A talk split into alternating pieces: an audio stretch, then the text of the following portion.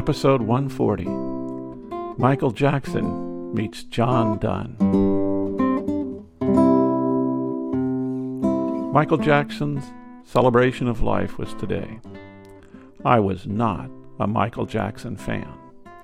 I knew he was a singer, dancer, entertainer.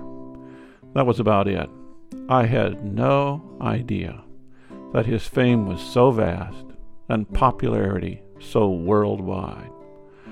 I moved the mouse over to MSNBC at 10 o'clock this morning, and the service was beginning. I didn't watch it all, but I did watch over half of it. It was sad. This is Retirement Talk. I'm Del Lowry. No man is an island entire of itself. Every man is a piece of the continent, a part of the main. If a clod be washed away by the sea, Europe is the less, as well as if a promontory were, as well as any manor of thy friend or of thine own were. Any man's death diminishes me, because I am involved in mankind and therefore never send to know for whom the bell tolls. It tolls for thee. Thus go the lines from John Donne's famous poem, No Man is an Island. I recall three things about Michael Jackson his performance at the halftime of a Super Bowl, a picture of him dangling a small child or baby high off of a balcony somewhere, and pictures of people waiting outside a courtroom while he was being tried for something like child molestation or something related to that. None of these things would lead me to believe that he was deserving of such high praise by so many people. But once again, I'm wrong. One might think that as one gets older, the mistakes would be fewer, and perhaps they are. But it doesn't seem like it. My mistakes continue to rack up like scores on a pinball machine. Michael Jackson also made some mistakes. The truth of the matter is that life presents us with so many trials or choices that we are bound to continue to stumble from time to time. The sad part is that every time we stumble, we suffer. Sometimes it is just us that suffer, and that is as it should be. But sometimes, when we make mistakes, we take others down with us, and that hurts. We treat someone rudely. We mistakenly accuse.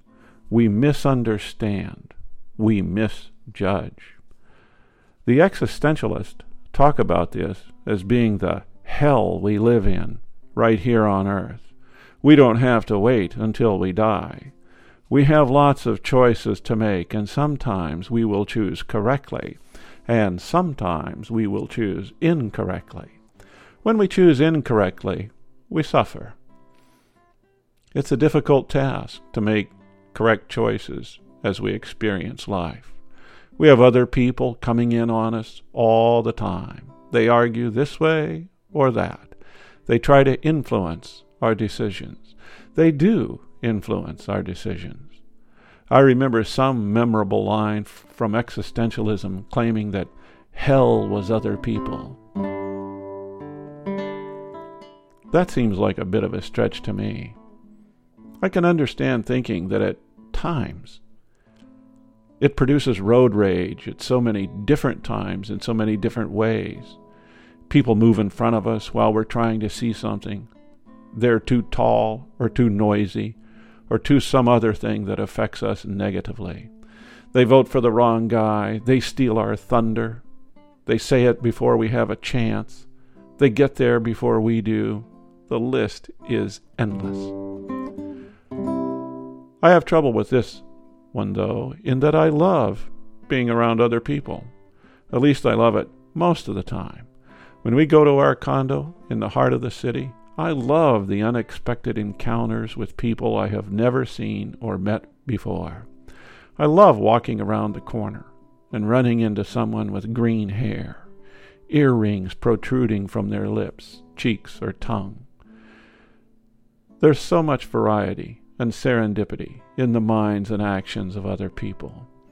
A case could be made that this is not hell, but indeed heaven. I know a lot of people that go to the woods for a weekend retreat. They like the silence, they like the solitude.